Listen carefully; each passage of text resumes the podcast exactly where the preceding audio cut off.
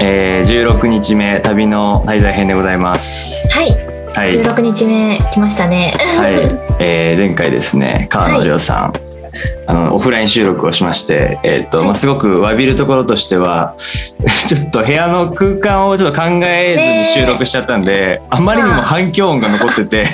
難しいですあれをね。やってみないとわかんないし。そうエフェクトを多用しまくるっていうちょっと大変な感じだったんですけどありがというございまやしたいやあのちょっとね次回オフライン収録の時は気をつけようかなと思っておりますので、そんな川野さんからのちょっと紹介でですねはい、今日はなんとあのトーストアートをやられている笹真奈さんに、ね、来ていただけるということでちょっともう早速お呼びしたいと思います。はい、笹真奈さんでよかったですかね笹真奈さん、はいどうぞはい、こんにちは。あよろしこんくお願にいしちははこんにちは。じめまあしりがとうございてます。ありがとうござい ます今回はます。光栄です。ありがとうございます。やいやいやいやちょっともう我々はもうインスタを眺めてこれは一体どうなってるんだという、 特に気になってました。ねえ、鬼塚のやつがちょっともう訳が分かんなさすぎ て、ちょっと、 あの、ちょっとそもそものね、裏側がちょっといろいろ聞きたいなとは思いつつ、はいあの、本日記入いただいている人間地図も、ちょっとすごく魅力的な内容がちょっと書かれているので、はい、ちょっといろいろお聞きしていきたいなと思っております。はい。で、ちょっと簡単に笹間さん、あご存知の方は多いと思うんですけど、自己紹介をお願いいたします。はい。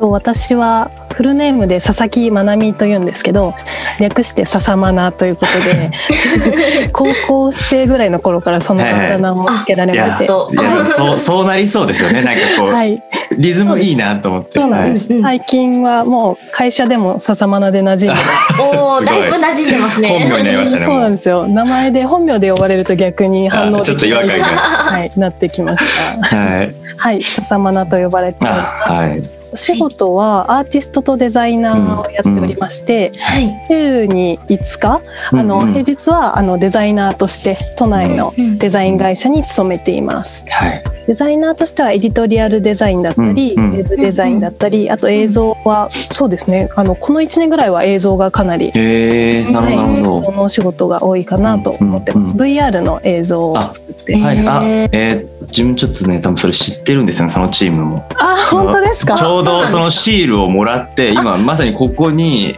はい。あのあの丸。そう 丸丸かのやつがね本当ですか。 光栄です。あるんよね嬉しいです。ちょっといやーそんな感じでちょっとこうすごく勝手に親近感を抱いていあーじゃあめぐでりすけさんどももチームメイトの感じで今日は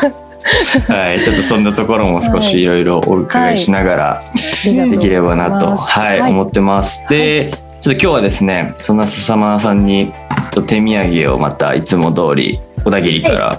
お送りしておりますので、早速今日は。い行きたいと思います。はい、今日お送りしてるのはトモコーラですね。あの、あ、トトモモココーーララ？そうかそうか。あれ？うん、あ、そうか。そうですよ。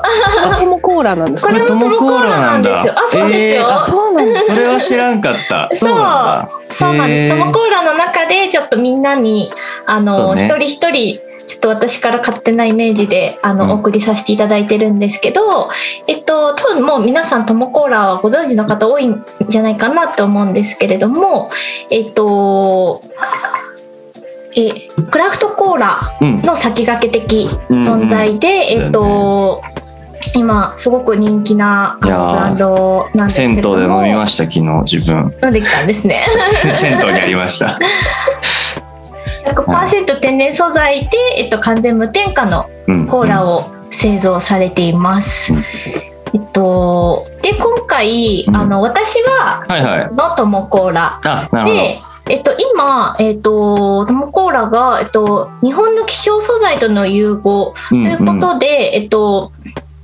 いろんな高知だったりとうん、コーか、チ、えっと、自分コーチのもらいましそたう。徳島県うん、のあの素材とかうん、とコラボしている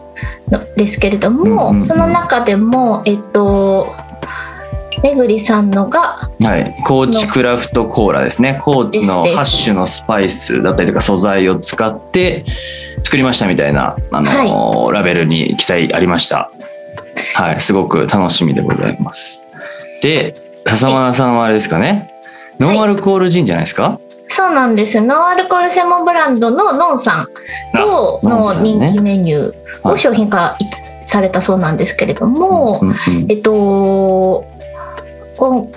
う日本世界中のボタニカルを蒸留した華やかで夢見心地のような味わいと書いております。おうい どんな味なんだろうと思ってるやんですでもこれあれだよね多分なんかトモコールじゃなくてなんかノンさんじゃないこれ多分なんか別のやつな気がするねなんとなくねこれトモコールじゃなくて送っちゃったんですかねう私ん。トモコーラではないと思うよトモコーラとは別でクラフト系のね、はいはいはい多分あのジンジンですよねノンアルジンでせえー、と販売元に「トモズクラフト」って書いてあるあ書いてあるんだ、はいええー、トモコールの中あのノンアルコールブランすごいドってことでめすちゃね。でかいんだ失礼しましたいやなるほど なるすほどいやいやいやいや勉強になりました自分はいということで笹村さんの元にはノンアルコールジン、ではい私の元には高知のクラフトコーラで萌えさんの元にはトムコーラトムコーがラあるということでちょっとそれぞれ皆さん炭酸なり何なりで割っていただいて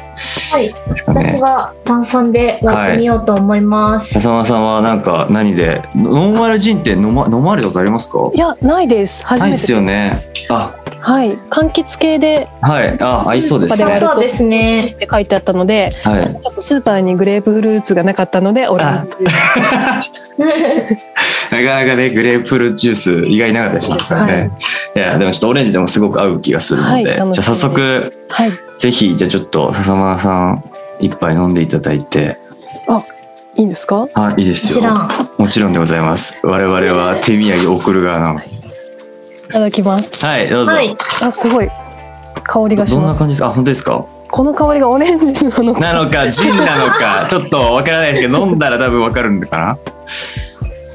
いや、ジンね、流行ってますからね。あ飲みやすいあ、本当ですーか飲みやすいですかす。ごく飲みやすいですちょっと風味は、えっと、なんかお酒感も少し感じるんですかね。感じます感じますあなるほどなるほど。いいです。ねあいいですか。いや ーね、よかったです。ノンアルってあんまりこう、普段自分で多分買わないですもんね。はい買わないで確すかに。でわすよねざわざ買わないですよね。お酒は飲みますかあお酒は結構強いあじゃあ結構家でも少し、あの、なんだろう、ウウイスキーだったりとかなんかそういうのも飲まれるんですかワインとか。実は家にはお酒置いてないのあで、家では置かないですね。うんうん飲みに行く一人で飲みに行くかぐらあ、いバーとか、おはいなんか飲飲食店ですね。うん、そうであすねじゃあ今結構辛いですね。はいただジュース大好きなのであ、ジュー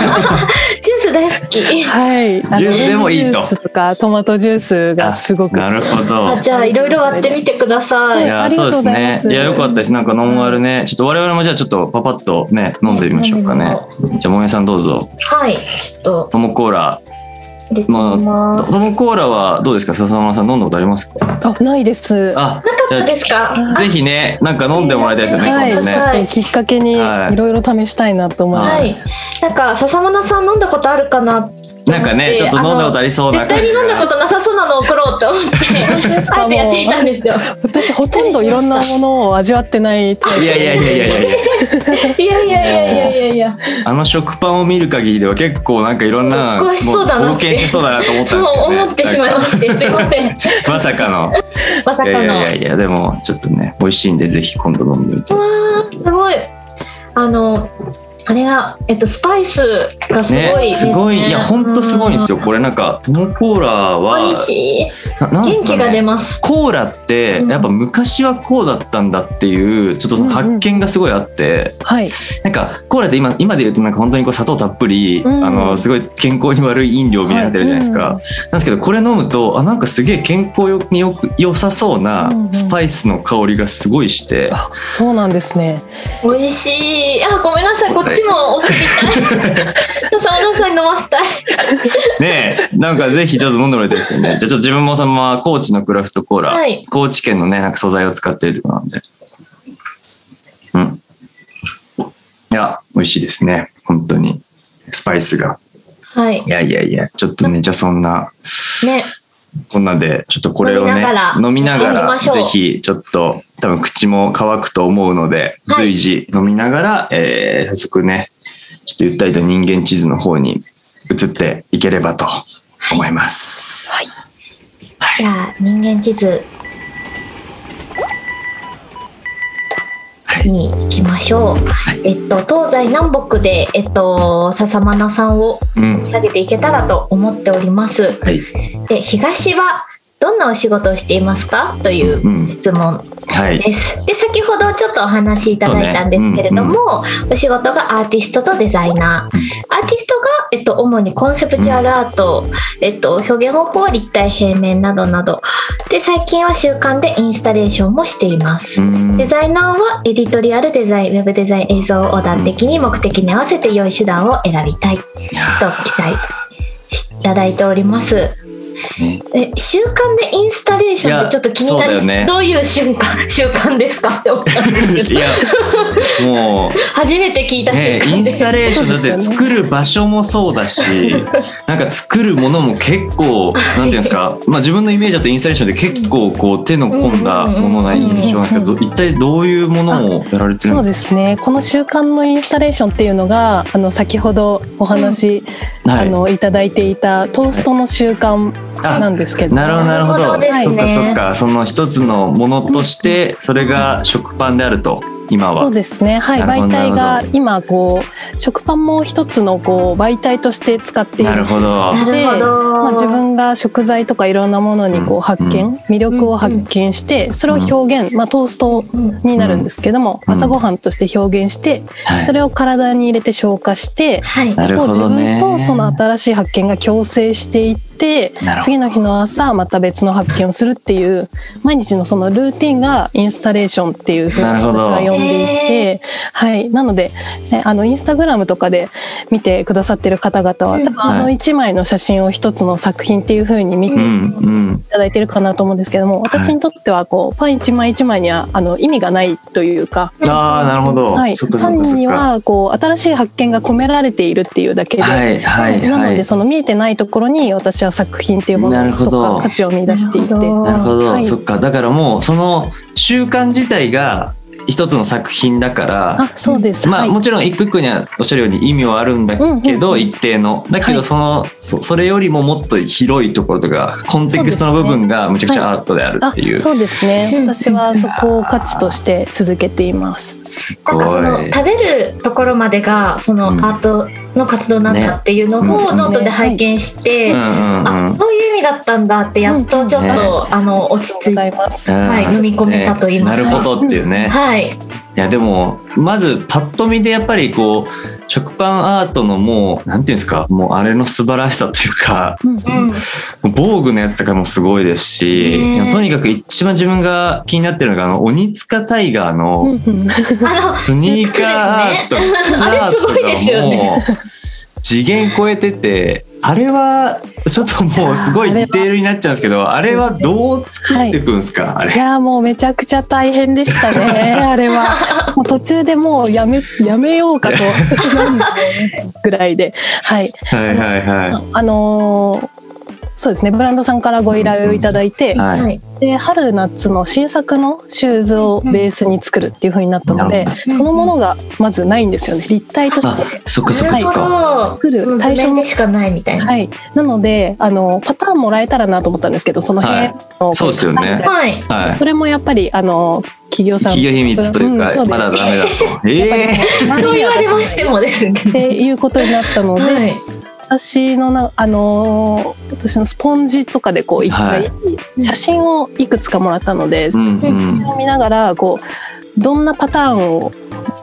パターンを作ればこの立体になるかっていうそっか逆そっか算で一回うんパターンを作るっていう作業あ、面白い。へじーゃあ食パンはまあもちろんね食べ物ですけど、うんうんその一つの生地としてまずざ、うんうんもうがっつりパターンを作るんですねああいうこういうそなんうかで服す作ねる時とかの一緒はいの。はい一回パターンを作りました。ででもやっぱりこう紙で作るとかスポンジで作るとは違くて食パンだとこうちぎれちゃったりとか時間があそっうですよね確かに、たりとかなのでこうカーブをつけるとかうんまあこう局面にしてもかなり質が違うものだったうりんうんううんんうんそのうん後にこう食パン用のパターンをもう一度引くっていう作業をして、なるほどはい、こういろいろ調整をして、二重なんですはいね。そうですね。がであとは食パン選び、いろんはない食パン屋さんに行って、こう食パン売り場 のおじさんにこうどんどんどん、あそんな感じなんですかは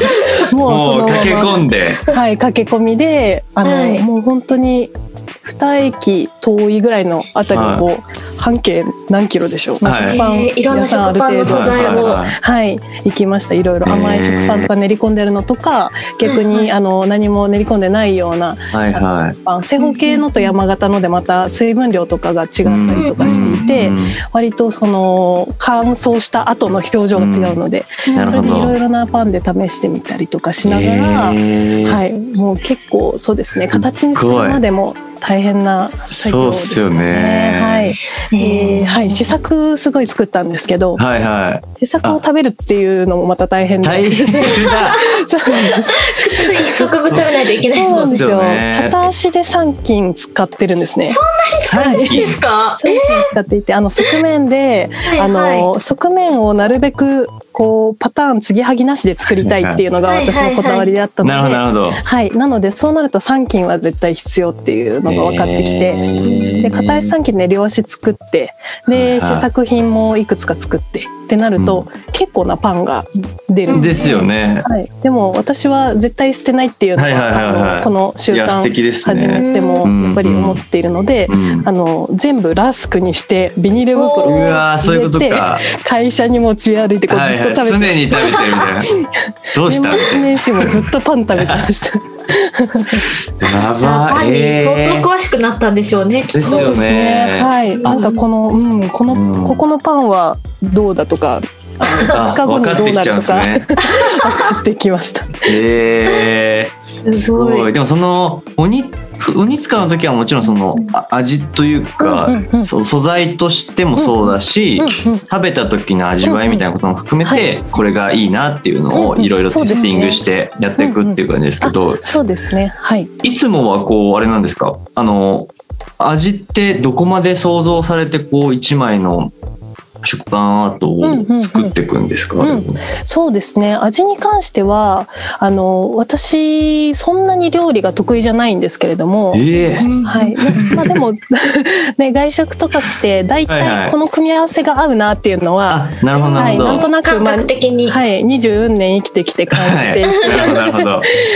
なのでそこで組み合わせを考えてるってことがありますね。うんまあなんかこう私甘じょっぱいが苦手なんですね。こううんはいはいはいはい、はい。甘いのは甘いがいいし、なるほどなるほど。はい、惣菜系は惣菜系がいいっていうタイプで、なるほあど。のおしゃれな食べ物があんまり得意じゃないですか、そういう意味なで。んか、なんでこれ合わせんだみたいな、はいちょっとこうあのパイナップルとね、あれなんでしたっけ中華のねあなんかそパイうですナップルに入ってるみたいなのも絶対、はい、おしゃれ、うん、お しゃれ。あの上手な方が作れば、すごく美味しいんですよ。はいはいわかりますただ、私が簡単に手を出すと、あちょっとなんか、あれ違うかもみたいにえー思いそうなので。なので、そこは割と分けてますね。私は甘い、えー甘いのとしょっぱいのとか、はいはいはいは割とこう、イタリアン系とか。はいうんうんある程度は想定して作ってますね。組み合わせとしては。出来上がった時に美味しいかどうかっていうのと、えっと見た目の美しさってどっちの方が優先してるんですか。それでですとあの見た目の美しさと味の美味しさっていうのが私の中ではすごくこう、大きいくくりかもしれないんですけども食材の魅力って意味では同じだと思う。うんなるほどなるほど。あのうん美味しいっていう感覚も、うん例えば見た目がこう、まあ、見た目が綺麗っていうと私のこう、はい手段として技量がすごいっていうふうにはうんうんうんしたくなくて、い。なるほど。食材の美しさがちゃんと見える形で、さういん最終的に終わりたいなと思うんですねい。やはい、例えばこうペースト状にしてこうこだわり始めるとー、、はいはいい。いくらでもこう精度が高いとか技術的なことはできるんですけど、うんそうすると絵の具でいいじゃんって思っちゃうんですよ。ああなるほどなるほど。はい食材をはい使ってるってことはその食材にしかない表情とか、うんこううんやー私が初めて初めて出会ったような気持ちで見つめた時に見えてくるこうドキッとするものなるほうんうんど。ちゃんとこう形として視覚的に表現したくてはい。なるほそれど。で、いやはい、味の美味しいとか焼いたら形が崩れるとか、うんそれも全部まとめて食材の魅力だと思っていて、あは、あ、ないるほなど。のでそういう意味ではこう天秤にかけるというよりかなるほはど。どっち最も大も化したいっていうそうですはい気持ちね。ですなるほどなるほど。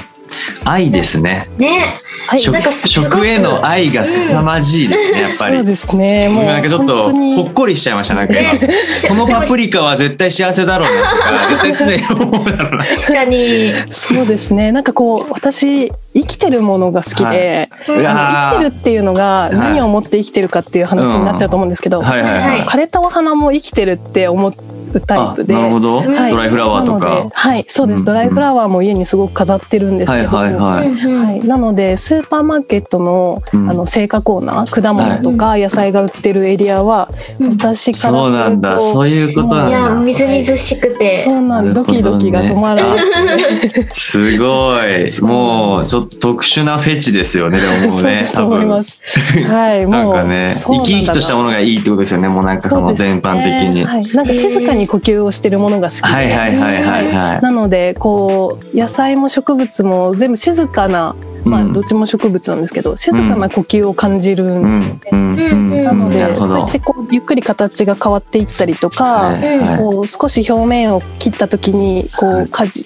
果汁がうるっとこう中から出てくるとなるほどかそういう時にその生ああ命生感みきたていんななのをって感じていう確かに、、はいやいいですそれをこうね表現したいなっていうふうに思いってまやーす。素敵ですねえーこのじゃあトーストの活動を始める前から、うんうんそういった性に関しての、うんうんえっと、知識あ知識っていうか、あの好奇心はすうんうんごうくあっんた、そうだと思います。はい、うんうん結構植物園はうん大好きで一人でよく行ってたりとか、へえんんんそうですね。あとこう結構散歩が好きなんですけども、はいはいはいはい道端のあの草木うんをずっと見るとか、木のうわ表面を見るとか、え最高ですねなんかそのー、もう それ結構怪しいうん人うん一そうです ねちょっと人だからエいッいチかなが溢と思っれて。てますけどねそうなんかです。人と一緒にいるときはなるべくこう見ないようにすいるやーんでですもちょっとついでもなんかついおっ見てて気になってしまうものもありますもんうんね。うんうんはへーでもい。小学校の頃に、もう、私家から学校まで普通に歩くと10分ぐらいで着くんですけど、はいはいはいはい40分以上かけて登録をしていえて、ちなみずっにと観察してたんですかそうなんですよね止ま それらないはどどこですかあのごご実家というかそのそうですいらっしゃったあのとこ実家は。から小学校のはその登下校の道い。え四十分もあるんですか。でいや本当普通に歩けば多分10 10分分あーそういうことなんですね。 そうなんですはういんあのね見るものがたくさんあーまあありすぎてそっかそっかそっかはいなるほど。そういう人間だったので多分変わってないのかなと思います、いやーすごいですね。えーそれ素敵ですよね。でもなんか。うんそういう視点でなんかアートやられてるっていうのがなんかあの食パンアートのその裏側を知るってよりこう魅力的だなというあか、ーありがとうございますいいですね。なんなんかかすごく生き生きとしてるなってトーストに乗ってる食材たちそうなんですだよとね思ってたんですけどうんそれは多分笹真奈さんの視点ねがあったから愛こですよそなんだなっ多分て本当に嬉しいです なんか本当ですよね。すげえパフォーマンスしてるというかあの、うねあの上に乗ってる人たちがうんすごいなんかねもう自分の魅力全力に出し切ってる感じがして。うんうんうんああありがとうございます。そう言っていただけいるやそとう。でなんかあはとい前回もちょっと我々話してる時にちょっと思ったのが本当に全部美味しそうっていうのが、うんうんうんなんかそのいわゆる食は食のアート系のってちょっとなんかうって思ってしまうものも多いなと思ってたんですけど、そうはい、なんか私多も分実は苦手なタイプなんかそうですよねなんかちょっとこうあこれ多分食べないのかなとか思うのも多かったりするんですけど、なんかこう果物を使った後とか。うんうんうんだけどもうこの食パンの笹村さんのやつはもう明らかにそこまで配慮されてるなっていう感じがすごくしていて、うんうんそうですねなんかそのなんか味のデザインというか、うんうんなんかそういうのがねまさにそのちょっとこう自分の感覚の中で積み上がってきたものでうんうんうんやられてるってことだったので、うんうんいやすごい驚きでしたね。あーありがとうございはます。いやなすんかごこいっすう、ね。うん、やっぱり食材の美しさにはかなわないと思ってて私がなるほこどう何をしでかしてもはい絶対食材そのものの美しさ以上には作り作り込めないというか、うんこう手を加えれば加えるほどどうしてもこう美しさが損なってしまうっていう、うんうんこうやっぱりそこら辺が私の中の線引きであるのでなるほどなるほどかなり注意をしないとなと思ってます。うんはいなるほどじゃあ結構距離感、距離感は大事なんですねその結構なんていうんですかね食食植物とか、まあ、そうんうんのあ食べ物へのはいうんうん距離感ってことですよね。そうですちね。ょこうはい。なんかこうアートっていう言葉っうんうてん人工っていう意味があっとこうるんですけど、うんうん、なるほどなるほど。あの自然とアーあの人自然、うんそうですね、うんうんネイネイチャーうんそううん、アートあと、のうんうんこの対の部分で、はい、うん私はそこら辺をあの、アーティストとしてこう、うんゼロから何かを自分で作り上げるというよりもはい、こう自然と寄り添う自然物と寄り添うことで、うんうんこうフィルターとしてかすかに自分がそこに入れればいいなっていう気持ちでいて。うんうん私が出そうとせずに出来上がったものでかすかに私の視点が入ってるくらいが本当の私らしさなんだなっていうふうに思っていてなるほど。いや無理やり作り出さないというなか、るほどなるほはど。い、力まない感じが、はい、うーんなねのでえあはい、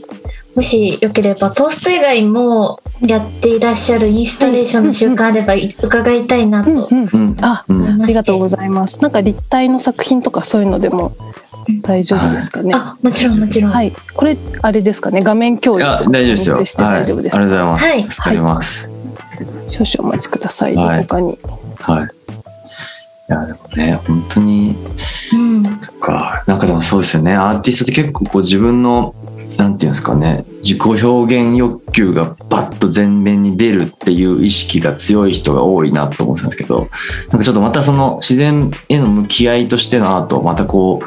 笹間さんにとっては全然違うんだなっていうのがまたちょっと発見でしたね。そうですねアーティストも本当にそれぞれだなうとは思ってんいて、うん、そうですよね。はい、そういう意味で私もその伝えたいこととうか、んうんうんこう形にしたいものとか感覚っていうものはすごく強くあるんですけど、うんうんはういんうんそれを私の腕からなるこほうどどこまで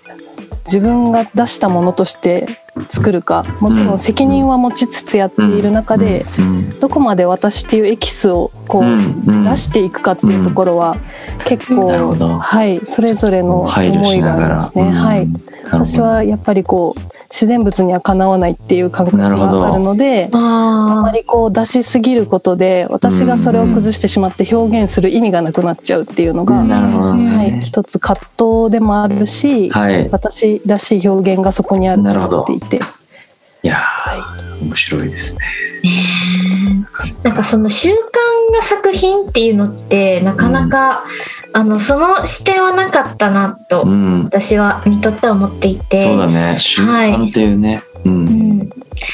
でもしかしたらその私もちょっとだけでもあうの、んあこういうことやってみたいなってうん思いうんましたし、なんか普通アート作品とかってめちゃくちゃ遠い存在、はいはいはいあなんかあすごいうまいなみたいな思うんですけ。ど、なんかあのここまで綺麗に作れなくてもあの自分の食べたいものを綺麗に飾って、うんでめでてでそれを食べるっていうことちょっと真似してみようかなとか、そしたら明日の朝が変わるなみたいなうんうん思えるなそとうだね思って、だからそれそのあのーなんだいいいい意味でのハードルの低さうん、多分、まあ、作る。るのはもちろん大変だと思うんですけど、うんがすごくいいなと思いました。ありがとうございます。はいそうですね。なんかそのアートっていうとちょっとこう、なんでしょう。例えば知識がうんやっぱりこう、うん、じゃ邪魔をしちゃうというか知識がないっていうことを邪魔しちゃったりとか、あと別の世界だとか、そうそういいうふうに思う方多いなと思うんですけれども、私はアートって価値観だと思っていて、うんアートっていうもの自体が、はい、なのでこう技術とかもそういうのじゃないなと思うんですよね表現する上でうんもちろん必要なものだったりはしてくると思うんですけど、うんやっぱ根本でアートの価値ってその人の価値観だと思っているので、うんなので皆さん本当にあの中にちゃんと持っているものがそれぞれあって、でそれをただただこう伝えるかどうかっていう話なのかなっていうふうに思ってます。うんうんうんななるほどのなであるほどまり難しいことじゃない世界だなと私は思っているんですけど、いやーすごいなんかそう言っていただけるとねちょっと明日からでもちょっと自分のねなんかちょっとした活動とかもねなんかそういう視点で見ていけるなって感じしますけどねなんかねあ今送っていただきましたねこれ今見れてますかね。これが抜け殻っていう作品で、すげえとですね今ちょうど作作り途中のものがちょうど共有できなかったのですいません、はいはいはいこれがもうあの完結してるシリーズ作品なんですけど、なるほどなるほどうんはい、この抜け殻って私昔から抜け殻がすごく好きであセミの抜け殻とかですかあそうですセミの抜け殻とかを集めていてーはいでそのセミの抜け殻ってもう命がないはずなのにすごく温かいなっていうふうになぜか感じていて、でなんでなるほど温かいんだろうっていうところからあの、うんうん考えていたんですけどはいなんかこうこれまでの時間の蓄積だとか、うんそのセミの抜け殻だとセミ自身のいろいろなこう思い記憶みたいなものうんの蓄積っていうものが、こう私がそれを見たことで自分のこれまで過ごしてきた時間を追体験うんなるほどは相手の時間に追体験する自分がいていはいは自い分の時間軸と相手の時間軸これまで交わらなかったものがこううんうん重なった時にこううん温かいっていう風に感じるなっていう風になるほど思ったんですうんね。なるほどなるほどでこの作品はそこから着想を得たものでピアノと椅子なんですけども、はいこのピアノと椅子両方私のものではなくて全く知らない人が使っていたものなんです、えー、ピアノはあのオークションで買ったもので、はい。はい、ガングピアノなんですけれどもおあそうそなんらですく、ねはいはい、親子が使っていたのかなってはいい。うはい。はい。感じですはね。でこの椅子は友人のおじ様が使っていたい。椅子なんですえー。で全く私は、関係ないはい、全く関係なくて、その方たちと、まあ、もちろん対面したこともないんですけれども、うんうんその方たちのこれまでの時間の蓄積とか記憶の蓄積っていうものを形にして、それを作品にすることで見た人が温かいっていう風に感じるっていうものを作りたくて。うんうんうんはいなのでこの椅子実際の椅子とはいバングピアノを彫刻刀で表面を全部削って、あ削りカスをえ着剤でつなげてええー、すー、削りカスなんですかこれ。はいなので、げえ削りカスなので触るともうカサって音がしてあたまにそうこなんだうホロホロって落ちるっていう、そうなんです本当だめちゃあくちゃ繊細なの彫刻刀でこう切った時のこうはい若干湾曲しあそうなんてです出ちゃう削りカスはでいすよね。そうなんですそうなんです、えー、なのでこの彫刻刀で削るっていう作業はそ衝の撃記憶と時間をこうなるほど。抽出するっていう行為になるんですね、はいはいはいはい私がすることで、いや面白い。はい、もうこのピアノは弾けないしこの椅子はもう座ることもできないんですけれども、そうですそよのね。実用性とかそういっはたいもともとそのものが、あの座れるからあるものだし弾けるからあるもの、うん価値があるものだったけど、うんでもそのもう完全に抜け殻になった状態でうん私は初めてそのものの存在っていうものを、うあん。のちゃんとものとして認知することができるというふうに思っている。なるほど。へえそのものだけが持っているというかはい例え。ば朝のトーストで言い換えると、はうい。んリンゴリンゴいろんなリンゴがあって食べるっていうリンゴだけど、実は一つ一つ全然違う生き方、はいいはいろんなはかいろんな風を感じていろいろなものといろんな虫と出会ってそ,、そうですよね。れぞれのリンゴって全く別の生き方をしているはいずで、うんそれ、がよくこの抜け殻にうんはいなることでようやくそのアイデンティティっていうものだけをそっか出てく抽る出っていうことですねそれが、ははいい、はいってはいいうイメージで作ったものです。えー、面白いですねこれはまたでもその構想の部分ももちろん素敵だなっていう、その抜け殻うんがある意味自分との接点であうんうりんのりしろの部分になるってはいうんいうんうところの発見とかそうですねうんがまあすごくユニークだなっていうところもありますけど、うん何よりもこの制作が凄まじいというか、その表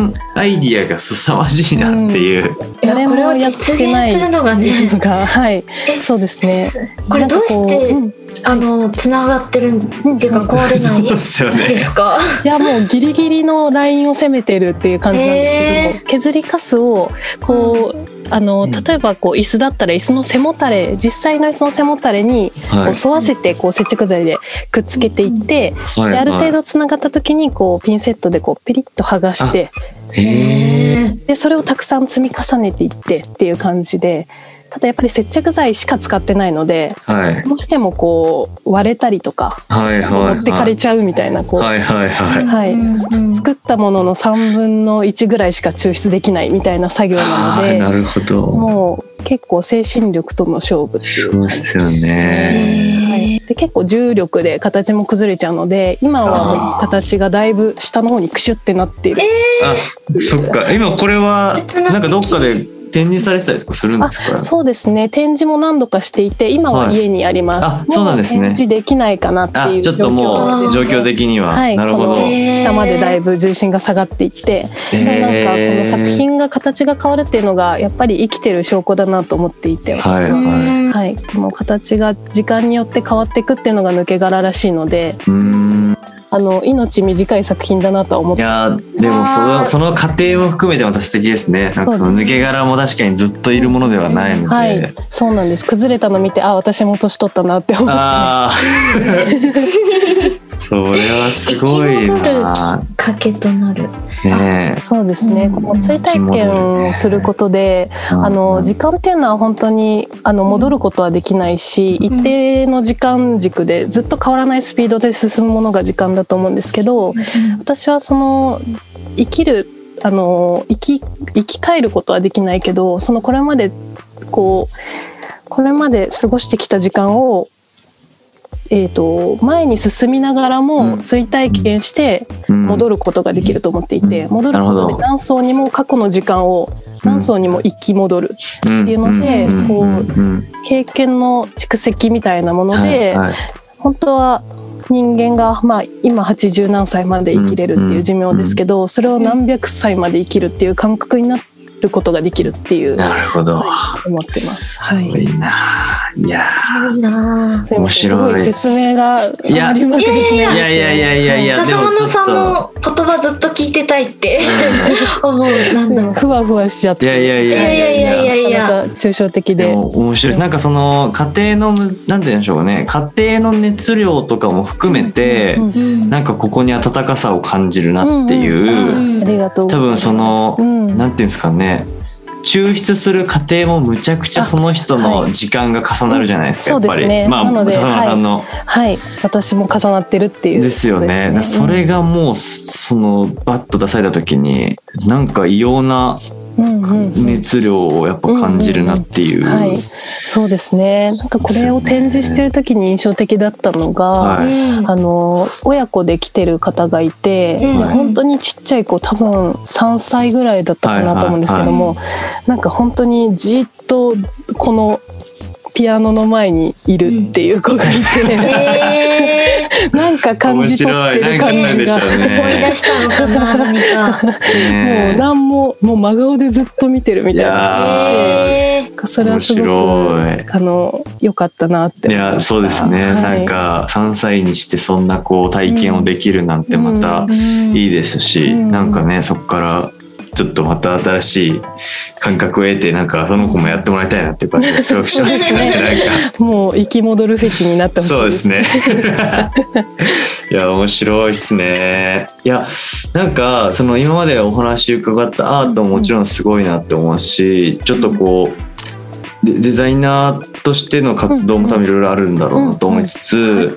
なんかそのデザインとかアートってうん一般的には結構対局に置かれることが結構多いんじゃないかなと思っていてうんうん、なんか笹前さんにとってのそうんうのん役割なのか、うんうんえっ、ともしくは考え方うんうんのなんか違いとかってあるのかなっていう風な部分がすごく気になっているのうんうんと、うんまあ、もしくはそのやっぱ2つ真逆って言われるけど、うんうんなんかこう共通することみたいな、うんうんうん自分にとってなんか共通していることみたいなとこってあったりしますか、そうですねそれで言うと本当にデザイナーとあとは仕事してうんうん、ます思うんですけど、全く別の世界だなあっーていでうもなるのほどはな思るいほどま。すやっぱりこう、あのデザインは、うんあの伝えること、うんうんうでんその後伝わるところうんまでが責任範囲、はいだしその伝わった後で何が起こるかっていうところがやっぱり目的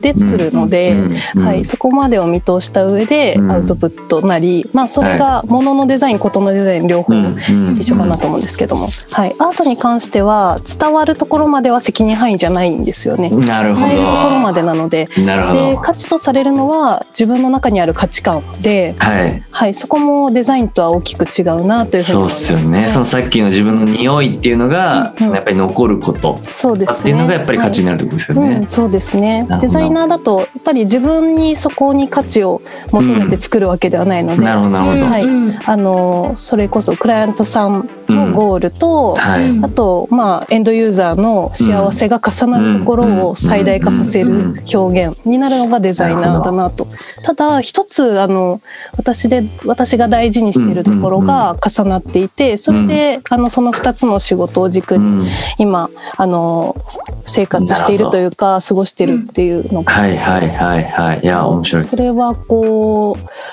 あの、アウトプットとか、その目に見える形ではなく、うんうんその人らしさっていうのがこう、なんでしょうね血血まではいかないんですけれども、はい。結構その中に生きているものうん。があるなと思うんですよね。なるデほザイど。ナーって自分の表現ではないんですけれども、はいはやっいぱりそのデザイナーを通して最大化させるとか、はい。あのまあ、いいいいデザインとされる、うん届くデザインが作られるとするのであれば、その人のフィルターっていうものが目に見えないところでやっぱりこうんなうるほ血ど。はが通っているっいてはいいうかはいはうんでそれは私が目指したいアートと重なるところはあるかなとい。思いまなするほどなるほはい、ど。先ほどお話ししていた、はい。あの食パンの上にあるものが技術的にどうだとかではなうんく、うんうん。その食材の魅力を感じた自分っていうフィルターが入っているから、はうん食材が生き生きして見えるっていい。う、なるほど。はい、そういうところは少しデザイナーのその感覚とも近い、なうるん、なんかエキスとして残るというか。はいはいはいは。はいい、そういったところは少しこう私の中では腑に落ちてるところで、うもん。ちろんデザイナーさんアーティストさんそれぞれいろんな方はいはいはいの考え方それぞれだと思うんですけど、うううんうん私の中のデザイナーとアートをやる意味はそこにあるかななとるほど。いやー、むちゃくちゃ、なんか、納得感がありました。笹間さんの言う、その、い笹間さんならではだなっていう、すごい思いましたし。うんあそうですね結構それぞれ違う答えがいやいやあいりや、ますもんね。でもなんかすごく納得感がありましたねこの質問に関してはうんなんかみんなそれぞれだから今までの方もやっぱりいろんな定義が、まあ、デザインだけやってる方ではなないのでみんなそれぞれなんかいろんな活動されてる方がいるんですけど多分みんなそれぞれだなっていうんうんうんうところなんでなんかやっぱ今までの話受けて笹間さんならでは感があったのというかうんうんあとなんか川野さんがむちゃくちゃ笹間さんすごいんだよって言ってる理由がマジで分かった気がしましたね。その本当ですかなんでしょう言多ってました分あのさあれなんですよあの川野さんは最後に「背景フェチなんだよ俺」って言ったんですよね。あーはい、コンテキストフェチはうんうんうん多分確かに笹原さんのそのそもそものアーティスト活動っていうのが結構そこを大事にされてるっていうのが分かったのではいうんあ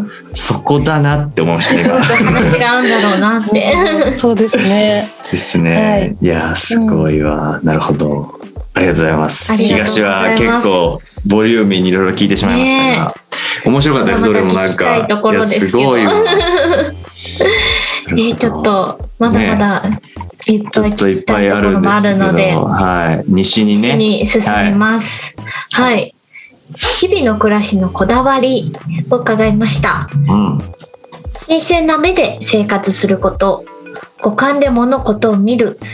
知識や経験を固定観念にしないように柔らかく感情を大切に、朝ごはんにこだわったり、iPhone の電源を切って散歩したり、砂漠したり、ヒッチハイクをしたり、あ砂漠したりじゃないですね。砂漠に行ったり、ヒッチハイクをしたり。 砂漠ドゥーイングになっちゃいまサした。ワーグドゥーイングやちゃう100%伝わってるので問題ない流れでした。なるほどいやー新鮮な目、あの先ほどのお話を聞くともう、 うんまさにっていう。そうだよね佐々木愛さんの目って、あのはそういう風に自然いうんうんだったり感じることで養われてるんだなって、うんうんうん特に見に行ってるものとかあるんですかあのそれとも日常の近くにあるものをあの大切にしうんよく見に行ってるみたいな形なんですかそうですねあのベストなのは本当に日常にある何でもないものに見出すところができたら、そういうことができたらベストだなっていうふうに思っているんですけれども、うんやっぱりどうしてもこう日常のものをうんこうこれまで見たものとして見てしまうっていうのは私はすごくあって、うんなので、はいはそういう時にはちょっと遠くに行ったりとか、ううんんうんうんこう人の価値観に触れるっていうことは大事にしていますね。なるほどなまるあほどこの思新鮮な目で生活したいとか、うんあうのんそれもデザイナーとして働きたいとか思ったのも全部同じ経験からあの、ねああの思ったことで。へえそれがあの東北震災ボランティアの帰り道の出来事なんですけど、はいはい。はいへ私があの東北震災が起きたのが高校の卒業式当日だったんですね私。ええー、あそうなんですか。そうなんですその日がちょうど震災の日で家に帰ってきはいはいたはいタイミングで揺れたんですねえ家が。ーなるほど。で私は一浪しているので、うんあうんうのんすぐにボランティアに行けなかったんですね。うんうんでうんあボランティアに行きたいっていう感覚は私はこう人助けがしたいとかそういう思いというよりかはうん自分の目で見ないとこう何も言えないっていうふうに思うタイプの人間なので、うんはい、なのであの自分の、まあ、自分の体がそこに行って何を感じるかっていうところからスタートっていうふうに思っていて、で大学入ってようやくボランティアに行けてうんうんで、まあ、いろんな川の掃除とかいろいろしながらでうアんうんートアーティストというかこう美大美大の人たちとみんなで行ったので、はいはいはいほとんど初めましての人たちだったうんんですけど、うんうんそこでこれから先どういうふうに生きていきたいかとか、うんデザインとかアートでどういう世界を切り開いていきたいかみたいな話を朝までして、うんうんうんへーうわーはい、で帰り道に同じ家の帰り道なんですけど、うんうんこうキャリーバッグガラガラしながらこうんう坂道を下ってた時に、はいもう同じ景色のはずなのにうん全然違って見えた感覚があって、で私はこう泣いちゃって一人で。すへごーくこう帰り道がこんな綺麗だったって知らなかったっていうシはいョックがすごくて、うんでうんなんでこの日常の当たり前の景色が違って見えたんだろうって思った時に、うんうんうん。その前の日に前の日にというか、その日の朝までずっとそうですよ語り合ねっ。た初めましての人と語り合ったそのいろんな人の価値観に触れるっていうこと、なるほどなるほどいらないものとこう共鳴ができたっていう感覚が、うんこう自分の眼球がガラッと変わったとういうか。んうんはいそういう新しい感覚でものを見るとこんなに当たり前のものが違って見えるんだっていうことはいに気づいて、はいはいいでそれでデザインをしたいアートをしたいっていうふうに思ったんですね私うがんそういう眼球をこうガラッと変えられなるるほどようなものを作りたいと思ってそれでへー新鮮な目で生活をすることっていうのめちゃはくちゃいいですね。あの私のまあ創作の原点でもあるしはいそれはいをしないと私はものづくりをしちゃいけないというか。そういうあー使命感もあって私がそれを作り出すんだから、やっぱり日常で感動してない人がねそれを作ってもしょうがないとう思うんんですねうんうんはいうんななるほのどでなるほそこどは大事にしているところですね。自分がやっぱだから常に驚けるようにはい習慣はしつつはいそれをしっかり誰かに、なんていうんですかねお裾分けするというかそうですねできたらいいなっていうふうに思ってます。いやーめちゃくちゃ素敵ですねなんかやっぱりね制作者として結構こういろいろ最近なんかこうね広告とかだと結構炎上してたりとか、うんうんまあ、なんかこう誰かを傷つけるような言葉があったりとかやっぱしますけど、うんなんかやっぱりああいうのってやっぱこうなんていうんですかね今の笹間さんのようななんか意識うんやっぱ持ってるとやっぱ少し変えたんだろうなとかうんやっぱ思いますし、うんなんかやっぱ責任感ですよねそうんの伝える相手触れる相手に対して何を与えたいのかみたいなところをそうですね結構ね、なかなか難しいとこでもありますけどねやっぱりこう自分のバックグラウンドがそれぞれ一人一人あるようにはい、こう人の考え方って同じ日本語を喋ってても、うんまあ、ある程度場所を共有してたりしてもはいやっぱりわからないところも多くて、うんあうのん自分以外の人っていうのは本当にこう思ってないところで敏感になっていることもあれうんば、そうですね、うんうん考え方も本当に分かり合えるわけでもないし長年付き合ってたとしても。うんなのでそういう人たちに向けてこうものを作って、まあ、それうんお金をいただいて、うんあのこう形作るっていうのはすごく、あの怖いことでもありますよね。ねやっぱり怖いですよねうん、その自分にない感覚っていうのが出してから発見して、ね、それこそバッシングっていうのもあったりしますし、うんうんうん、うんでそうもやなんっでぱすり完全にこっちが分かった状態で出すっていうのも不可能無な話。理ですよね、はいうんうん、なので他者を理解しきるっていうのはやっぱりどこまで行っても無,、無理ですもんねう多そうです分。ねそうだと思います、うん、なのでまあそれこそそうですね人が傷つかないっていう配慮もそうですし、うん自分が表現しているものが、うんあの本当にそれが誠実で真実かみたいなところうもううちゃんとと通っていかな いと、はいはい。いや、そうですよね。うん本当にいや。そう思い本当まにす。いやもう本当笹村さんの言葉さっきも言いましたけどずっと聞いてたいって思いますななんだろもう、ずっと聞いてないんだねう。はいも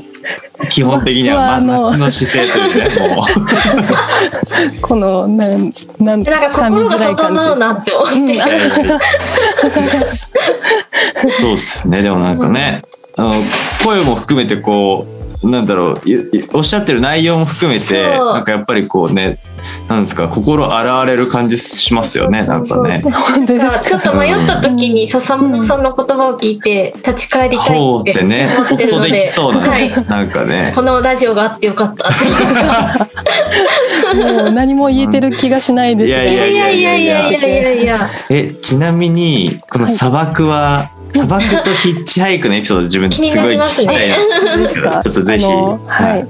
私あのどうしてもそのやっぱり同じような、はい ねこれまでのうんうあんのうんちょっと腐ってきた賞味期限の切れたような目で生活してしまう日が続くと、うんうんあのちょっと遠くに行かなきゃっていうふうにはいはうなってんしまうっていうのがあって、い砂漠はコロナが日本でひ感染が始まる前はの2月の後半にあモロッコに行きまして、めちゃくちゃいいモロッあコいいサハなラ砂漠に行ったんであすね。で、ーははいい、それも海外のボランティアで行ったんですけあそうど。なんですね、はい、あのサハラ砂漠にある支援学校、あの、ははいい、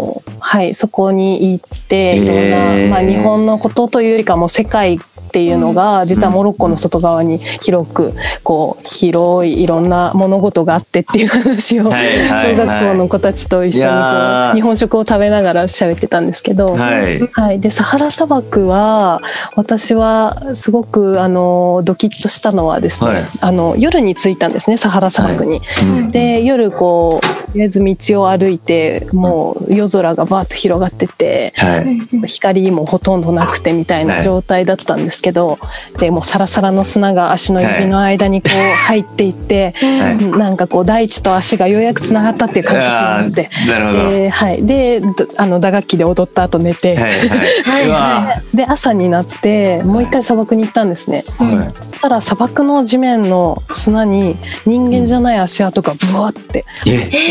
はい、人じゃない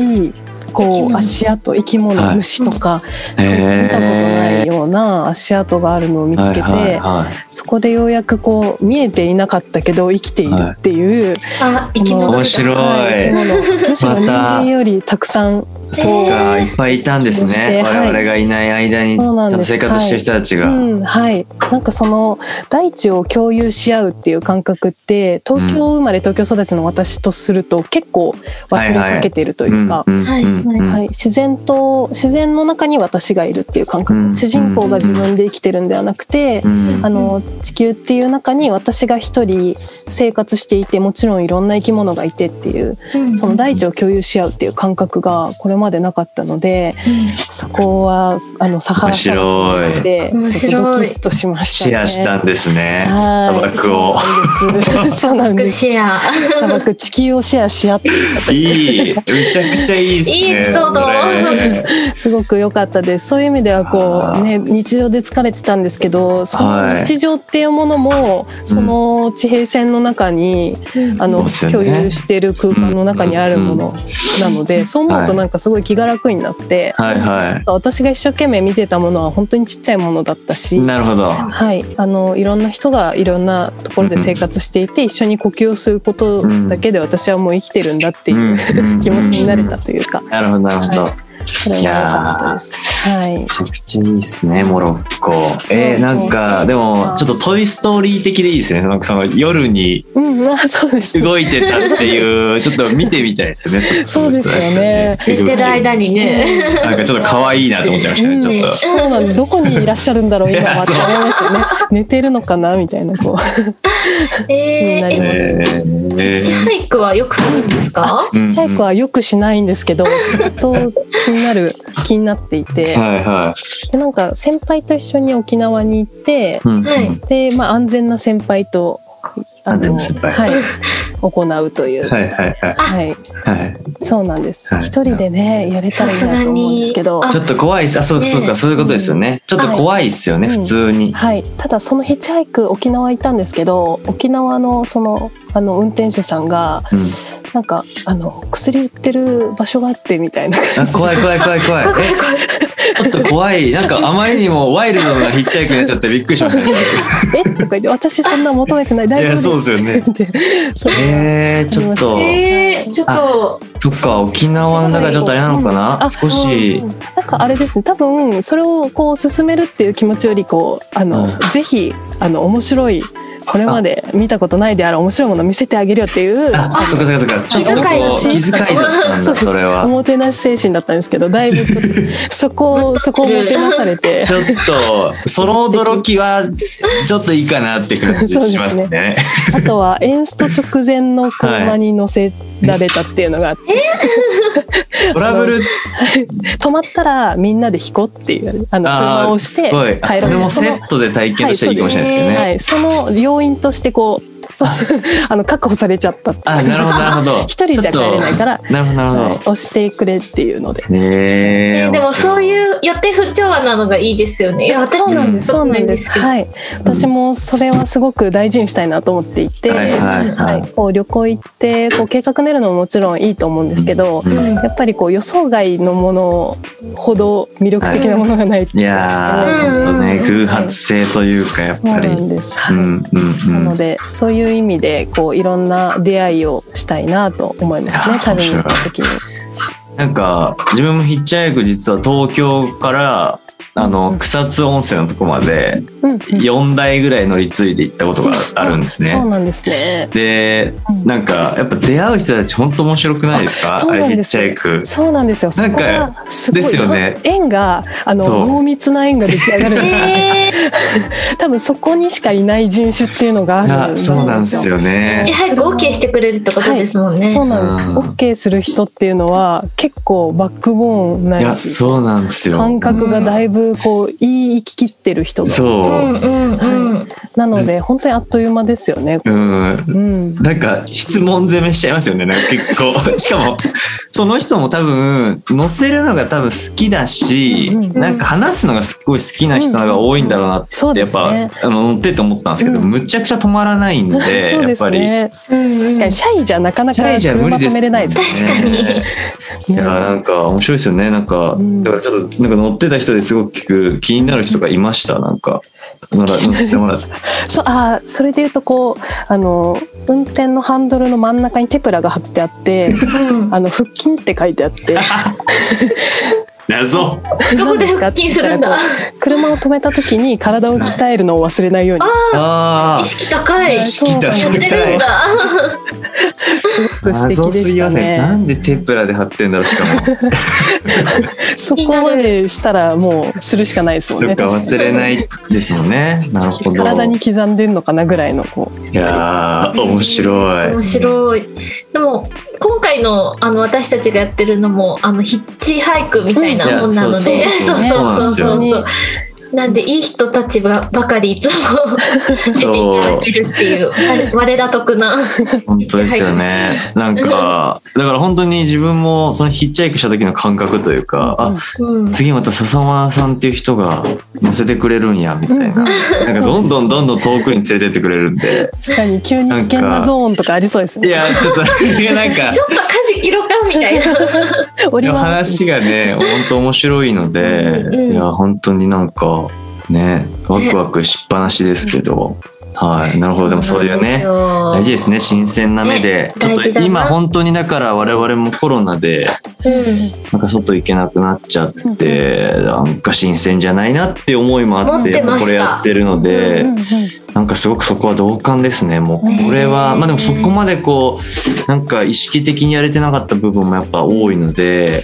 なんかね朝ごはんにだって笹山さんの場合こだわったらもうあそこの領域までこだわってるとかねなんかもうそこはすごい真似できないなっていう部分もあるんでちょっとねなんか明日からなんかできることないかなってちょっとねね思ってみました今本当にはいはい豊かに生活できたらなってうんそうですねやっ最近のぱり目標なんでうん私ももう環境はね、変わるのがもうしょうがないというかね、そういう変わるものだったりするので、まあ、乗る、乗ることが大事ですよね。その環境の流れに、うん波のね様子波に、はい、うん、はい。ちょっと利ね、用して、うん、大事ですね。はい。じゃあ次の南に進んでいきます。はい、これはね、はいちょっとさっきちょっと若干お話伺ったことだなとは思ったんですけど、はいすごく素敵ですね、これね。はい。はい。あなたのオアシスは何ですか、うんえー静かな生き物がいる場所、草木が生い茂る道、スーパーマーケットの成果コーナーなど、うんうん。はい。えースーパーマーケットの成果コーナー、そこまでワクワクして見てなかったです。きっと笹村さん、本当ねめちゃくちゃワクワクして見てるんですよ ね。もうブラックリストに載ってるんじゃないかなっていう。あいつ、まだいるぞ、みたいな。 ちょっと万引き G メンとかの人になんか若干つけられてる可能性ありますよね。なんかね。すごいこうやって見てる んで、こう光かざして見ちゃってるんで、結構怪しい人ですいね。やー面白いなんかでもちょっと笹村さんの目線でのうんうんなんか成果コーナーうんうをんちょっと表現してほしいなってちょっと思っちゃったりとかしましたね今なんかその多分笹村さんの見えてる成果コーナーって多分我々の見てる成果コーナーとなんか若干やっぱ違う気がしてて。うん、違いそう。なんかもはや目ついてんじゃないかなとか、なんかそのちょっとやっぱ生きてる感っていうのうんうんが、うんなんかすごく、ちょっとこう、うん違った見え方してそうだなと思ったんで、うんうんうんなんかそれはちょっとその目を借りてみたいなとか思っちゃいまし笹た村けさんとど、行くね。成果コーナーってちょっと一緒に行 きたい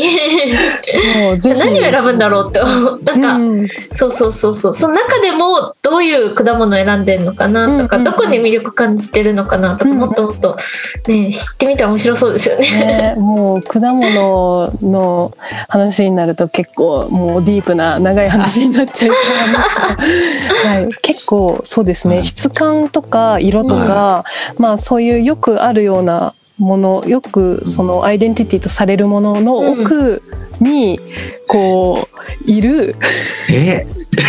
奥に住み着いているはい、そのその個体のはい。こう心臓部分みたいなのがあっはて。いはいはいはい。なるほそど。こまでこうグッと入り込んだ時にもう自分は自分っていう肉体から離れているんですよねこうなるほど。本当にこうお互いが一つになるんじゃないんですけど、うんうんうんあの私とあなたっていう関係でもなくいやーこうなるほもうどじね。空間も時間もはいはいはもういそこには通っていないような、はいはいはあのこの私とその対象となる食材だけの世界線みたいなところにい。入る、いゾーンみたいな。えーなんですかそれはエヴァンゲリオン的な感じですかなんかななんですかねすごいなでなんもですすかねごいですねなんそかの感覚に入るともう時間を忘れるので、は気づいたら結構1時間過ぎてるみたいない状態やばえー成果コーナーすごい1時間は結それ構まはあまあリス確かトかにも目しつけれないられますそうなんねですよもうでも逆にもう盗む気はなさそうですあそねっかなるほど好きなんだなって思われてるでしょなうんね。か、なんかある人なんだろうなっていうのね。なんか気になってるみたいな人に 見えてるとすいいごいなな。いやー、面白いっすね。 えー、もっと眺めてみよう。その分ちょっと入ってみたいですね。はいすごくこう気持ちいいいいなー。気なる持ほちいいど。って言うはと怪しいんですいけど、はうん、ない。んいかや、こうでもいいっすよね。うんお花とかはい。あと私ヌードクロッキーとかもよくするんですけど、うんうんうんあはいの人物の女性のはいはいはい体のクロッキーとかをするんですけど、うんうんうんこう女性のクロッキーをしている時にモデルさんの重心がどこかっていうのが、まあ、見ててポージングとかで分かるんですはいはけいはいはいどその次にエネルギーの流れが見えてきて。えでー、そうな面ってくる白いとな。なんかお尻がぐわっと大きくなったり足3本え見るみたいなこうー、それえ見える瞬間っていうのがあってえそれでこう私はガッと描くんですけど。ー、あもうそこまでい行ききると、あ。はい。私はもう自分じゃなくてもうその指先にあるところにはい私っていうものがいるっていういやか、ー。え言葉にすると完全にもう怪しい人しかないのででもいやいやいやなんかねなんかなんか分かるようで分からないというかでもすごいなんだろうえ結構じゃあそのなんかあこの人はここにエネルギーがよりどころがあるなとかって見えると、うんうん要はバッとそこの部分が肥大化したりうん、あ、うんそうですそうですするんですよねまあだからはいそういうイメージです自分のすごいなんだろうきょ共通感覚として今パッと思ったのがなんかたまに自分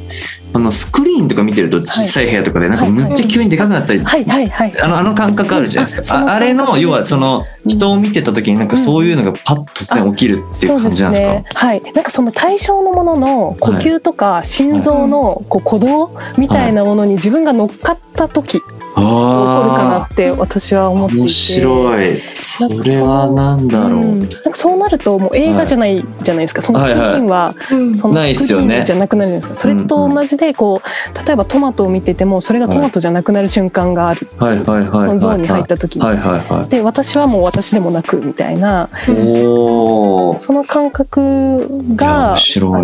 な自分の感はい自分のは感性しかないうんみたいいな状態が、うんうんうんこう毎朝それが起きてそれをじゃあ形で表現して私の胃の中に入って一体化に一体化してうんうんうんその体の一部になってまたはい翌朝違うものを見つめるっていう。んんんそういうのがその朝食し習慣でやってることなんですけど、んこううん、自分が整ってないとなかなかそういうゾーンに入れないですよね。そうっすよねこう確かに完全にスクリーンに集中してスクリーンだと思って見てない状況にならないと、そこまでいけないと思うのもでう本当その媒体がないっていう、うんうんもうちょっそうでとすよねもういわば VR 状態にやっぱなってないそとうですね。きついですよねそ。うですよね自分自身が整ってないと、はいはいはそういそこまでもいけないので、うやんうんうん。っぱり精神状態は大事だなと思います、へーそうですよね受け入れ体制がないとというか、はいはいはいはい。えその精神状態って結構整えるのってまあ最近のコロナとかだったと結構みんな結構気に、うんなんか、はいまあ意識的にやってる人たちも多いし、はいうん逆にちょっとそれがなおざりになってしまって、うんあやばい忙しいってなっちゃう人もやっうんぱすごく多いかなと思うんですけど、うんなんかここのまさに静かな生き物がいる場所っていうのをちょっとこう巡ったりあのちょっと歩いたりすることっていうのがまさにこう自分にとってはその浄化作用があるというか。あそうですね、うんうんオアシなスるっほどていうのはそういう感そういうところですはいはねい、、そうですよね、うんなるほどなるほどえーじゃあもう結構やばい忙しくなったになったりとか、うんなんかちょっと追われてるなって感覚になったらもう意識的にそういうところにやっぱちょっと出向くというか、そうですね結構行くようにしてますね一人なでるほどはいへー散歩したりうんしながらうんうんそのコロナにはコロナになってからその朝食の習慣を始めたっていうのをあそうですよ本ね当にそこであーなるほど私はなはいあのかなり生活のリズムも崩れたしるほどもともとアクティブで外に出るのが好きな人間だったのはいではいこう自分の中でどうしてもこう自分の世界が狭くなってしまって。こう驚きとかそういったものに出会えなくなってしまってっていうのがすごく辛かったんですね。うんただ本当は目のあの目の前とか身の回りに驚くものとか、うんはいはいはいこうパッと目を見張るようなものがあるっていうのは分かっちゃいながらも、んはいはいはい精神状態が整ってなくうんそて。っかそっかるほどうんうんはい、あのかなり大きい刺激でしか私がこう受け取れないというか、うん刺激として受け取れないような、はういんそういう状況になっちゃったっていうのもあったので、まあ、そういう意味でトレーニング的に、うあんの成果コーナーを巡ってるっていうのもあはったいりしはいますね。はいはいはいはいうんなるほどなるうほん、ど日常的なところで自分がどこまでこう心を、うんあのハッとさせられるかみたいなところをこう、うんなるほまあ、ある意味試されてるような感覚になりながら、うんうんうんうんはい、観察したりしてっていうなるほど感じです。いや大事だなーなんかねうんなかなか私もその外に行くの大好きなので、えうんなんかこういうなんか生活になってすごくうん閉じこもってるなってうん思ってたので、なんかもっともっと近くのものに目を向けたいなってうん思いました。うんうねん、なんかでもそれをねするための状態を作るっていう視点は、うんうん、なんかまた一個深掘りされたなというか、うんうんなるほどなって感じですね。やっぱりその、確かにちょっとこう、なんだろうな、なんかいすっごい調子のいい時って、うんなんか、もうただ電車最寄り駅行くまでの道とかでなんかすんげえアイディアが、まうんうんうんパッと周りを見て、あなんかあれこうなってんだったらこうじゃんとかなんかすごい浮かぶ時もあれば、うんやっぱすごく浮かばない時っていう差を感じることはすごくあるなって今、うんうんいろいろお話を聞いて思ったんでなんかその状態を常に作るっていうのは、うんやっぱ大事だなっていうそうそですねれが何なの、ん何なのかっていうのがやっぱ人によっても多分違うと思うので,、んん、そうですね。それはちょっとなるほどって思いましたね、うんうんなんか。なるほどなすごいですねでもなんかそのその境地までは結構なんか多分笹間さんが昔そのだから小学校の時に40分かけてなんですか学校まで行ってたみたいななんかそのなんか自然に馴染む感覚というか自然を追いかける感覚がやっぱないとなんかその共感覚みたいなところまではうんちょっといけなさそうだなっていう か、ちょっと体験してみたいけど、すごいなっていう感じはしましたね。なんか。うん、そうですね。結構それ、私、あの漫画読むのめちゃくちゃ遅いんですよ。私 そうなんですあか。の登場人物の、 はい結構それぞれに、はいこう面白い自分の心をこう、はいはい投影しちゃう、はいはいはいはい。あの読むのがめちゃくちゃ遅くて、なえのでえ。そういう弊害あります。なんか あこのなんでしょうあの情なんていうんですかねー要は目に見えてるる情報以上になんか追ってしまうってことですよね、ある意味。そうはなんです、うんうんうんそこにその人の本質があるっていうふうに思っいちゃはういので、はいはい。こう言葉の先にあるものをはい見ようとして、真面目に読みすぎなんですけ どもう本当にいやー忙しくてもうワンピースとかも多分戦闘シーンとか一瞬で読めるはずなのに大多変分難しい大変ですよね読めないですね背景とかめっちゃすごいあるからやっぱはりい、それで言うとあのみんあのメンバーを集めるところそのはいはいはい冒頭最初メンのバー方をです集よねめるところでもう私もうしんどかったですも う力尽きました。もうな波の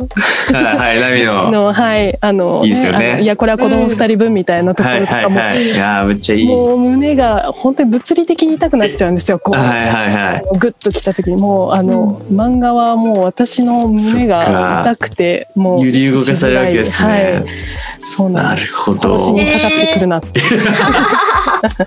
そんなつもりはないけど、すごいですよ ね。多分漫画は全然、笑ってくれりゃいいやぐらいな感覚で ね、漫画家の人も書いてる人もいれいるだろうけど、まあでもそこまでね、感じてくれたらすごい嬉しいっすけどね、多分漫画家の人も。ねすごい感受性がいや、本当に。素敵な。ね、一言で感受性って言っちゃうとなんかチープになっちゃうけど、でもなんか、なんかね、すごいよね、うんその感受うんう性ん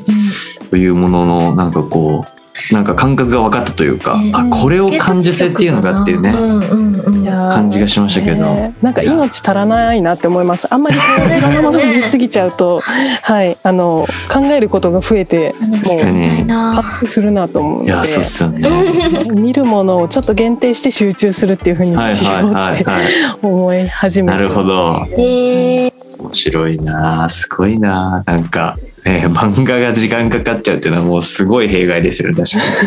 かに漫画とか大体1巻だってもう下手すると10分ぐらいで読もうと思えば読めるけ本当どです私かもパッパと読んじゃいます。ねすごいもう私あの前にあの夜にあの、はい漫画喫茶に入って、あはいはいまはああのし宿泊施設じゃなくても漫画喫茶でいいやと思って、いはいはいはいで朝はまで、はいそのあのいちょっと時間を過ごはすい、ため時の間過ごそうと思ったんですけど、あの3巻しか読めなくてはい、いや嘘あんな岸さんもびっくりですよ。 まああの元取れるとかそういう話じゃないと思うんですけどはいさすがにちょっとちょっと元取ってないと思いますよ、それは。しかもな んかなんかが起こるぞぐらいなんですよねこれって3三巻。巻だとね、そうっすねあの漫画買った方が安いですね。そうなんですよ。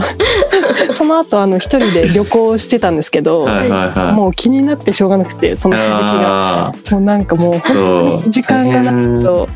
あの手をつけちゃいけないものが漫画です。あすごい面白いそれ多分ね一般の人からするとえー、ってなるやつですけど今の話聞くとなるほどになりますねすごい面ちょっと白いね、時間かかりすぎちゃ うの心が持ってかれすぎちゃうので、はい面白いです面白い。はい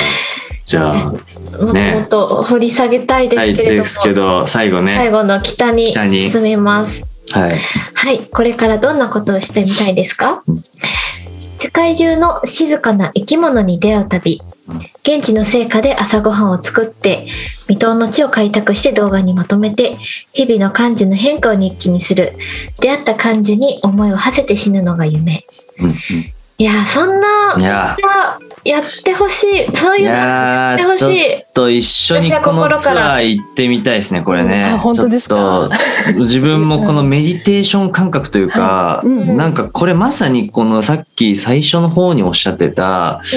この旅自体がアート創作になっているっていううんうんなんかのっていいなってすごく思っちゃいました、これもうだって丸ごとアート創作ですもんねこれ今、うんうんうん一連の流れが。うんうんいやーなんすかね。これちなみに今一番この過程を味わうために行きたい場所とかってあるんですかいやーそうエリア的なことだったりとか。あーそうですねいやーどこもめちゃくちゃ気になるんですけど私が むしろこれ今全然思い浮かばないような場所に行くべきなんですよね本当そはっかうん、そっか。な板るほ町ど。ですもんねはいいなんやーか勧められるのだとネパールとか勧められるんですあー、はいはいはいネパールいいですよ。あ本当私だ何回か行ってるんあそうだよね言ってたよめっちゃ言ってたよねそうそうそうそう。えーなんか、えーダブルダッチのボランティアをしてて、で、それでネパールに何回か行ってるんですけれども、えっと、けネパールのご飯は私は結構好きで、うんそうなんですね、どんなお味ですかちなみに、うんうんスパイスって感じですね。あでー、もうイインドとかそっち系のね。やそうっですぱたりだなんか辛すぎるっていうことはほとんどなくって、うんうん結構日本人も食べやすい味が多いですね。であのーなんなんなんなんなんだろうそ惣菜とかも種類が多いのと、えーなんかなすあの餃子っぽいももっていうあの料理があるんですけど、もそのも。ももが、はいあのいろんな種類があって。うんうんえっと、牛肉のあ牛肉だったりラム肉だったりとかなんかいろんな種類の餃餃子かあれですね そのがダルバードっていう、本当やうんあそうそうそうそうもあのもカレーを中心としたなんか、へーあのなんとかが入ってる食事はいはいはい。なんですけどどうですか美こ味のしいし優しい人あな人が ねうん、え笹間奈さんに勧めるべきネパールの静かな生き物たちは何かありましたなんかえ生き物はなん生き物なぁえー、ちょっと振り振り起こさないといでもねでなんもか景色がす言ごってたもんねくいろいろね綺麗だったなぁっていうのはすごく覚えててっていうの山だよねそっかそう山山ながので山の下だもんねあれうんネパールまあなんなら山の上もあるもんねだってほぼ山の上か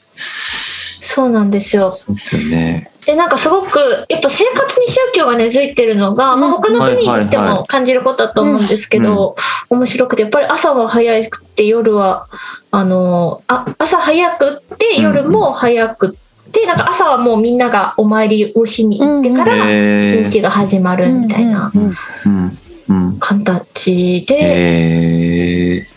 い生き物だとなんか犬犬めちゃくちゃいるんですよ。野良犬たですかだあそうの野良犬なんですけど、うんたまになんなんだろうその野良犬の大きさが本当になんだろうなあのし日本にはいないサイズなんですよあね。え大きいって本当にことですか大きいんですよ。へーそうそうそう。えでもー犬もなんか人間ぐらいの感覚で カッポしてるから、あーシェアし合同ってるじねそうそうそうそう。これもシェアしてます。うん、いいですね。はい。えー、ネパもーうルみんながそれぞれうんこう、自由にねあ、そうそれぞれの生活を営んでるのが結構面白かったあーです。大事なんかこう干渉し合わないとか所有はいはい所有とかがないような関係性っていいですよね。こうそういやそうそうそういやーいいっすねどっちが上とかないみたいな、ううんうんうんうんへえなるほどネパールですぜかひそれはなんか笹間さん的にはなんかどういう進められ方を今まではしてたんですかなん かがですね、あのすごく合うと思うって いう。なんかもうめちゃざっくざっりくりなんですよ。なんかすごく空気が合うから行ってみて。へ空気合うと思います、はい。うんえへえあじゃあもはういそれははい応援さん的にもそう思うってことはもう間違いないですねなんかねえ今お話を聞いてねけ結構でもあの発展途上国系うんうはん行かれてますか、今そうまでですね。半々くらいかなと思います。なんかああいう母数国がわかんないので。 いや私的にはなんかそういう国こそなんかあのえお湯出なくなったとか、うんうんうん。面白いよ いねや確そうかなんにですよね。わかります。その感覚。こう、そうそう。わかります。豊かじゃないところの豊かさ、あのそうそうそうそうこのそ利う。便性とか、うんこう当たり前にあるものがすごく遠くなる時にようやうくんうんこうそれこそ大地を感 じるっていうパラドックスでもあるんですそけうど。なんですよはいはいはいはね。いなんか価値観も全然違って、なんか朝5時ぐらいに急にどんどんどんって来たから何かなと思ったら、ホテルのお兄さんがあの寒いからって言って、左右持ってきてくれて急に。いやいや、早左右い持わって。きたよ、みたいな。めっちゃえ、早い何な。何みたいな。すごく動揺したけど、寝ぼけてて、じゃあもらいます、みたいな感じでもらうみたいな。いやいいですね。いそやう、なんかそうこいう不調が。そうね。なんかそのモロッコの砂漠もそうなんですけど、はいはい水水までが遠いっていうのが。ああってあ。もう朝起きた時にもう喉も全部カピカピなんですよもう肌はいはいはいもすごい乾燥しててうんで水飲みに行くためにこうまだあの太陽が昇りきってないようなちょっと薄暗い中をこう歩くっていうう、んうんまあ、歩いた時にこう喉が渇いてかもう枯れそうな私にこうんう冷たい風がさーっとこうあ顔をかすんだ時にあ水っていう のは陽気になるーいやーめちゃくちゃ自然感じてますね、そ れね。ねいえ。やーなるほどね。そっか、でもネパールいいっすね。なんか、ちょっとコロナ明け、ね、どどれぐらいになるかわかんないですけど、ぜひちょっとそれは行ってなんか、あの、はい笹村さんのなんか、うんまたね、そこでの朝ごはんというか、はい食パンなのか、うんなんかそのまた違う何かなのか、うんうんちょっとぜひ見てみたいですね、はいそれはね。うんうんもうなんか味が想像できないものいでや作るっていう想のが像ねできなさそうなのがいいですよもうね。買わないと味わえないし切らないと中身もわからないみたいなそうです感じよでね。やってみたいでいすね。やー、うんなんかちょっとねそういう確かに訳のわからない国の訳わからない野菜とか果物使ったら本当になんか面白そうなうんうんうん、そうですよね。感じはい。しますなんかね。中開けてびっくりとか。いやびっくあると思うんでりすけどドラドラゴンフルーツ的なちょっとなんかわけわからないやつあったりするそじうゃないでですすか。よね。なんかほぼ種とか、種とかね驚きがありますよね。いやー面白いですね。なるいやほど。それ始めたら、ぜひ。ねなんかね、ま見てくだたさいいろいろいや表現を見させていただいて。やりたいです。いやーね、これもだから、なんですか、その、笹村さん的には結構こう、どちらも先ほど言ってたようなアーティスト活動とデザイナーとしての活動って多分自分の中ではすごく両立している、共通する部分もありつつも、それぞれがなんか違うからこそ新鮮な面、面も逆にその2つやることによって味わえるみたいなのもあったりとかしうんてうんうんうん、多分なんかどっちもやっていきたいんだろうなって思いはすごく感じるんですけど、なんか究極このやっていきたいこととかってなんかちょっとこう割とやっぱ自分の匂いやエキスをすごく前面にやっぱ出すような活動うんうのん方が多いんじゃないかなと思っててなんかその辺ってどうなんですかなんかこうアーティストデザイナーって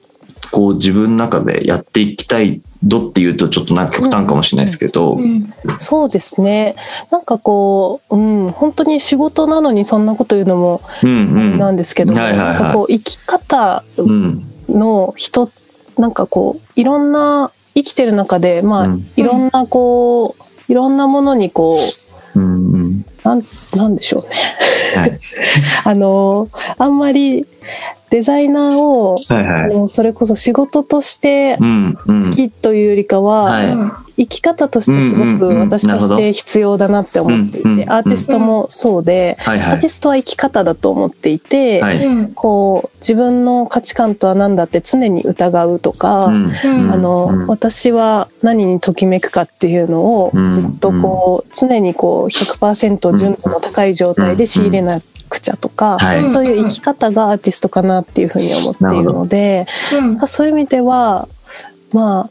そういう生き方をしていきたいっていんうううところなるほどの、うんにまあ言葉を添えるとしたらアーティストはいってはいいうは感いじにはないる。かなと思うんでなるすほけどなるほどど。うん、ただまあやっぱりお金がないと生きていけないので、はいはい。お仕事としてうん。まアーティストとデザイナーお仕事としてやらなきゃいけないっていう、なるほど、なるほど。はい、あのすごくそうですねアーティストとして仕事にしていく弊害も、まあ、デザイナーもそうで、はいすごく、はい、辛いことが結なるほど。構ありまいす。やー、そうっすよね。多分、だって、はいうん結構今日本とかでやっぱりこう、アーティスト活動へのスポンサーシップ的なものってやっぱ弱いじゃないですか、多うんう分。んうんうんなんかどうしてもそれを、やっぱ、やっぱ受け手もすごく教養を求められる部分も多くうんうんうて、んそれを良しとするというか面白いなと思う人って、まあ自分とかすごくね、ここの、今我々二人とかすごくこう面白いなって思いますけど、うんなんか人によってはこう分からない人たちもいたりとかして、うんだからやっぱりこうどうなんか日本だとやっぱりそういう土壌がないから難しいなっていうか、うんもどかしさがすごいあるなとは思うんですけど、そうですね。そこですよね、はいやっぱりうんですね。ね。こうアーティストで大事なのはこう発信力とか、うんうんうでん発信力っていうことは、まあ、ちゃんと発言をしなきゃいけないと思っていて、まあ、それが責任だったりするんですけど、うんただやっぱりこう言葉が同じ日本語でもなかなか伝わらないとか、それで勘違いされてしまって、やっぱりこうバッシングみたいなのもはいはい実際あるので、うんうんなんかそのあたりをこう私らしくあの本当に純度うん100%の私で生きていきたいと思ってるんですけど、うんうんうん仕事にするときにどうしてもこうあのそうっすよね。なんでしょうあの人から見て濁ってしまうような、はいはいはいはい。はいそういう自分で行かなきゃいけない時もあるっていうのはいが、そっか。 なんかこうはっきり言えない話なんですだから難しいですね。そうか仕事にするとどうしてもちょっとこう誰かの思惑とか意図みたいなんが、うんその今まで100%でやってきたものにうんうん何かしら入れざるを得ない状況とかがやっぱ出てきちゃうからこそ、うんうん仕事として全力でアーティストを100%やるっていうのが結果としていい選択にはならないっていうなんかうんことなんですかね。そのデザイナーとして仕事の部分ではそういうこう収入源としつつもうんうんっていう方が結果的に100%自分らしいものがなんかでできてる感覚っていうのもうんうん良いんですかね。うん、そうですね。なんかどちらも難しいところが結構あるはいはなっていうのいやーがありい。そうまですすね。ね。なんかこう。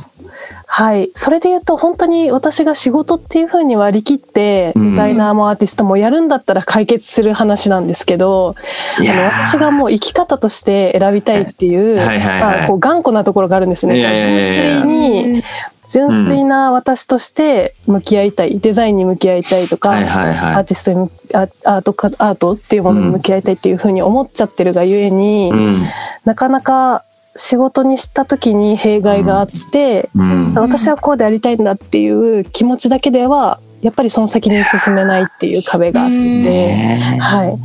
まああのそうですねそれで言うとグレーをはい。あのもっと広く持たなきゃっていう課題があります私の中でなるほど。グレー。なるほど。であのやっぱり言葉にするのもそうだし、まあうんうん同じ日本語だっていろんな人の、同じ言葉でもいろんな人が違う風に感じ取るものだし、うんうんあの何が正解かなんて辞書もそれぞれ違うこと、うんまあはいうん違うことはいけないんですけどニュアンスが違うものだし、うんうんそういう意味ではこうやっぱり、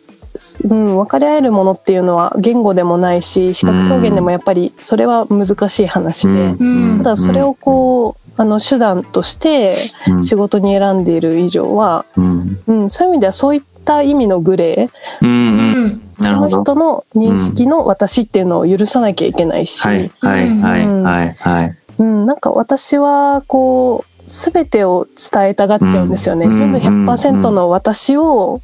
あの表現したがっちゃうんですけどほどうんやっぱり余白とかグレーっていうものがうんうん。私の中でまず許さないといけないなっていうなるほど。むちゃくちゃ難しいな。なるほどですね。、はいい、あの、やー、はいそれはちょっと我々とかは、まあ、どちらかというと結構ね、小田切とかは PR プランナー的にやったりとか、自分も広告のね、畑でプランナーとかやってるので、まあ、デザイナー領域ですね。どちらかというとコミュニケーションのデザインだったりとかっていうような感じですけど、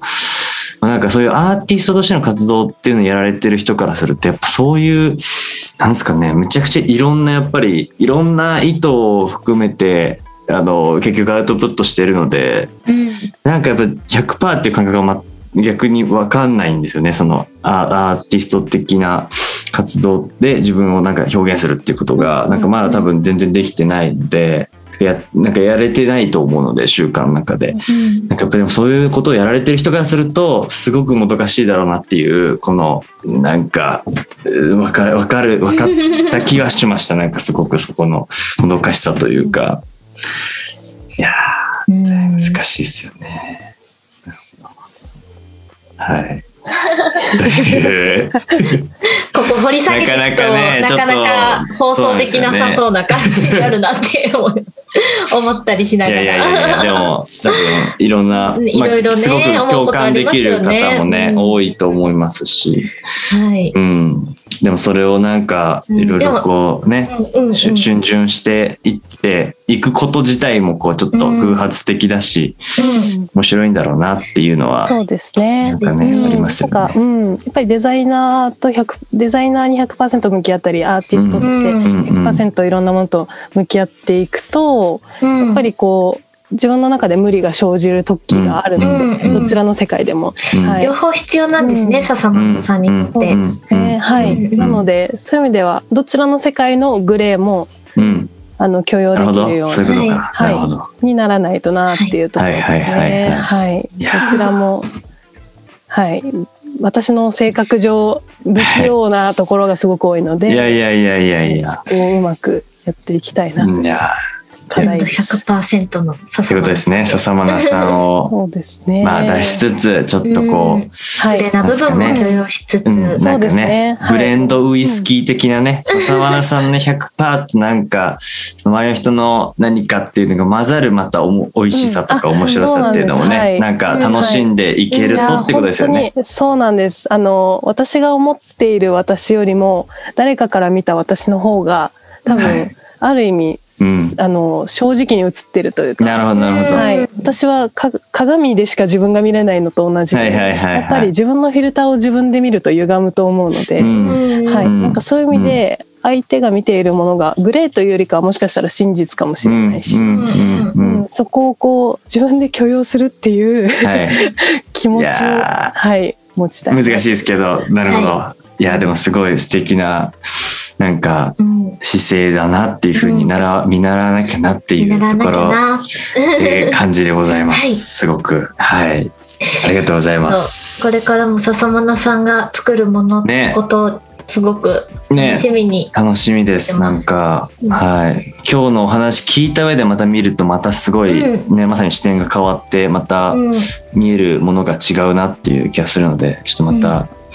今後もいろいろ追っていかせていただきたいと思いま す。ありがとうございます。はい、ありがとうございます。それでは、はい、ちょっと長丁場になりましたけど、1時間半、 いろいろ東から北まではいさ、せていただきました。はい。